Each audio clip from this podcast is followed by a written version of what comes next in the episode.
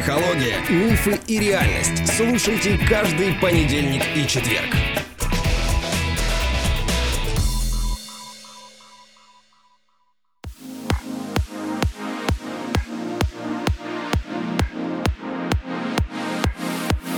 Добрый день, дорогие друзья. Мы продолжаем с вами разговор о любви. Мы опять возвращаемся в эту студию к этой теме. Привет, Андрей. Привет, моя любимая жена. Да, сегодня мы говорим о зависимой любви, да? Ну, о любви к зависимым людям. А, к зависимым. Не зависимой любви, а к зависимым тем, людям, кто да? страдает, да, зависимостью. То есть, получается, мы будем говорить сейчас о созависимых, которые любят зависимых.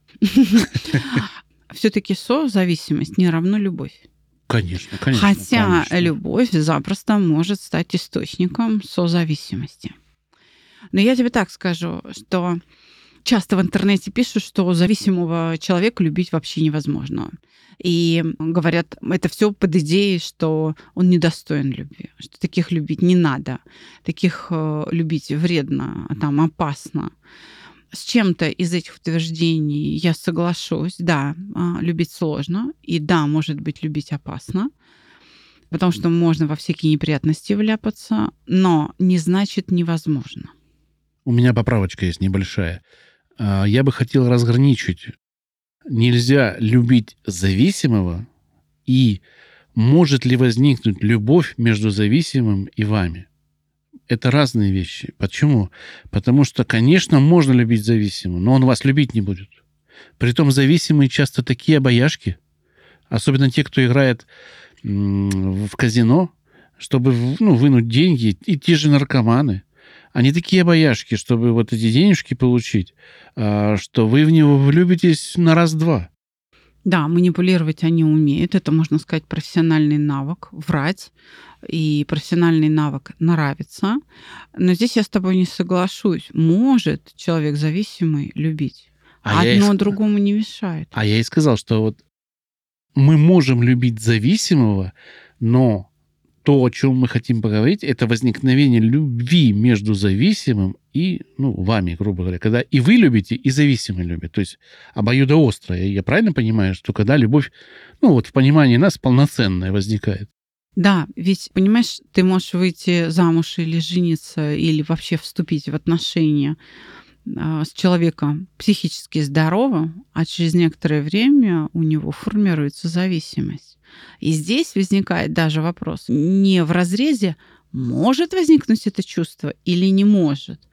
А здесь возникает вопрос, как любить зависимого? Как это делать? Каково это? Смотри, если там твой ребенок, сын или дочь, любимое существо, от которого ты не можешь избавиться, ты не можешь его заменить. Это мужа или жену ты можешь заменить, а родителей или детей ты заменить не можешь. Просто сдать в трейдин и получить нового, а ты не можешь. Как его любить? Какие у тебя есть гипотезы? Разделять трудности этого человека, пытаться помочь ему, ну, искренне, да, пытаться увидеть в нем то человеческое, что еще осталось, и взывать к этому человеческому. Но точно это будет трудно. Это будет всегда трудная любовь. Она не будет легкой, счастливой прям. Там будут моменты, вспышки счастья, когда человек, может быть, трезв или не играет, или еще чем-то не занимается, от чего зависим, да. Соответственно, это трудная ноша, которая подсилена, наверное, не всем, а людям с характером, людям, верящим во что-то прям высокое. Это люди, которых, наверное, как мне кажется, воспитали родители отлично, потому что только они могут иметь такую эмпатию к другому человеку, тем более с таким изъяном. Неважно, когда изъян произошел, после свадьбы или до свадьбы. Да даже если у вас и свадьбы-то не было, но вы вот оказались да, в такой да. ситуации. Неважно. Если вы человека не бросили, он был хорошим и стал плохим, и вы его не бросили, это, я считаю, самоотверженность. Другое дело, что вот другая сторона монеты, о которой я говорю, что люди начинают манипулировать, и часто любовь уже поддерживается этой манипуляцией, вот это плохо. Вот если человек не умеет вот это различить, да, это вообще ужас тогда становится. Как, я даже не знаю, как это описать, насколько трудно такому человеку любить зависимого. Хотя он, в принципе, наверное, где-то там, на задворках своей души э, любит этого человека, но он ничего не может сделать с этой зависимостью. И вот да, наступает и, эта да. вот трудная, трудная ломка и одного партнера, и другого, и вроде не любят друг друга, и, и спасти охота, но выхода нету часто, да, это ужасно. Еще это ужасно. Сложнее положение родителей, которые любят своих детей и пытаются их спасти. Детей, которые стали зависимыми от чего-либо. Понимаешь, ответ на вопрос «как?» любить зависимого будет лежать в плоскости, что с собой делать, чтобы вытерпеть вот эти неудачи и вот эту беспомощность на пути, ну, назовем это словом, излечения его от зависимости. То есть как любить? Только через приобретение способностей терпеть вот это и справляться с этой собственной беспомощностью, как-то на него повлиять. С одной стороны, а с другой стороны, не терять энтузиазма и продолжать искать и предпринимать попытки, но создать такие условия ему, при которых он все-таки справится или, как минимум, осознает свою проблему. А есть ли место насилию вот в такой любви? Со есть. Стороны... Вот любящего, не со стороны зависимого. Понятно, что угу. там иногда бывает насилие. А вот эта доля насилия, когда человека начинает уже ну, насильно исправлять, он начинает сопротивляться, и это уже перерастает в нечто не похожее на любовь. Ты знаешь, все-таки конфликты — это тоже часть любви. Все зависит от того, какую цель в этом конфликте я преследую. Поэтому даже со стороны любящего, любящего, есть место насилия. Например, если алкогольное опьянение и там, горячка, ну и человек опасен для себя и окружающих, он зависим, а я его люблю, то да, мне нужно принимать меры принудительного характера. То есть здесь уже ответ на вопрос, как любить зависимого в этих обстоятельствах, это преодолевая страх. Не бояться идти на конфликт. То есть вызывать врача, купировать запой и так далее, и так далее. Ну, не, не давать человеку, ну, так скажем, себя убить. Во всяком случае, еще раз, предпринимать эти попытки. Ведь у нас полстраны или там большая половина страны любят именно зависимых.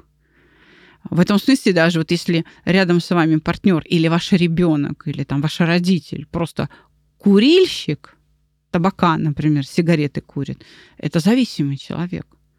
И да, тебе надо с этим как-то существовать. Давай разберем здесь пример небольшой, да, который часто происходит, ну, самое частое. Человек там пьет, ну, алкоголик, угу. грубо говоря, вызывает нарколога и увозит его в какую-нибудь Березановку, наркологический там лечебница. Угу. На неделю закрывает, он приходит через неделю трезвый и говорит: ты меня не любишь, ты меня сдала в психушку, ты меня... И вот это вот шквал обвинений начинается. Как вот это вытерпеть? Ведь человек это сделал во благо, а другой партнер приходит с обвинением тебе, да? То есть здесь же еще нужно поднимать уровень понимания вот этих зависимых, что, ну, люди... Конечно. Пытается причинить добро, как говорят. Да, потому что только через понимание того, что будет именно это, ты можешь прям с собой справиться. То есть ты будешь готовиться и ожидать, что он придет не с распростертыми объятиями и не с благодарностью, а с криками. А вот чтобы он пришел с благодарностью, нужно, чтобы он несколько раз попал в психушку, посмотрел, как там вообще все происходит, и сказал: «Слава Богу, ты меня вытащил». И как раз наиболее благодарные за вот такую любовь — это те зависимые, у которых, мягко говоря, большой стаж и много неудачных попыток. И вот они больше всего ценят тех любящих, родных рядом с собой, которые смогли через это все пройти. которые не побоялись идти на конфликт, и они вот как раз и говорят слова благодарности родителям, там, супругам, ну, в общем, братьям, сестрам, друзьям и так далее.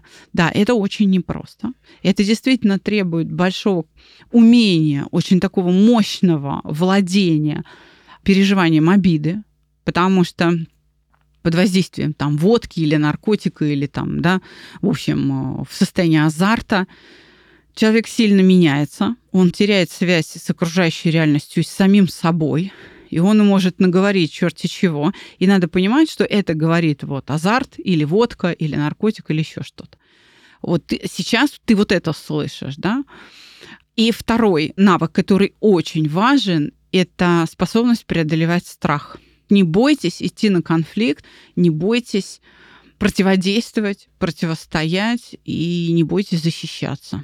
А когда человек приходит с этой лечебницы, там тоже же нужно преодолевать обиду. Ну, на тебя шквал обвинений идет. А тебе нужно, может быть, даже и хорошо бы, наоборот, сказать, любимая, садись. Или там, любимая, садись. Давай я тебя накормлю. Давай ты поешь. Давай мы успокоимся. То есть вот так нужно себя вести? Или вот вставать позу, уходить, разворачиваться, когда человек а это возвращается? Будет зависеть, это будет зависеть и от свойств личности, и от той ситуации, в которой ты находишься. То есть это не всегда уместно. Давай вспомним принципы саногенного мышления о ненасилии и уместности. Но это не всегда уместно. Вот так, понимаешь, кивать и кланяться. А потом, не очевидно, ведь иногда одного посещения достаточно, чтобы, вообще говоря, пациент психиатрички впечатлился. И решил, что ой-ой-ой, нет-нет-нет, мне не надо туда, я, я не хочу. Но без вот этого столкновения с реальностью излечение невозможно. Соглашусь, соглашусь, да.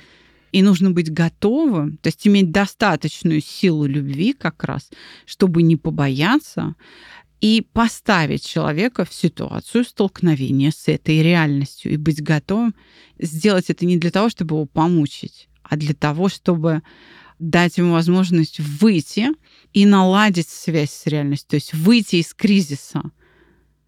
Вот для чего мы это делаем. Не ради издевательств, не ради мести. А вот именно если говорить о том, как любить зависимого, да, то терпеливо. Резюмируя этот выпуск, оканчивая его, да, я пришел к выводу, слушаю тебя, что любовь, возможно, во всех отношениях, зависимый, независимый. Она трудная, да, но это возможно. То есть любить зависимого можно.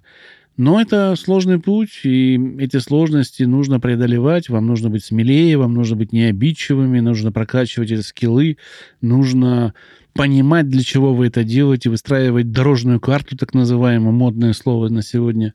И я думаю, что все получится.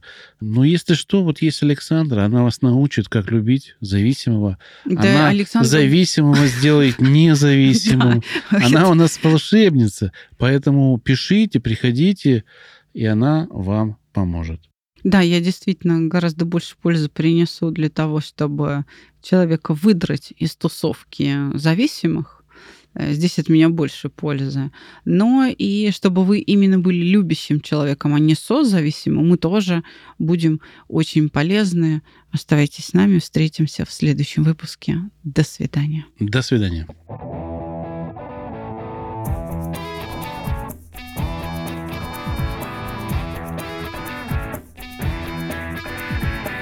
Психология, мифы и реальность. Слушайте каждый понедельник и четверг.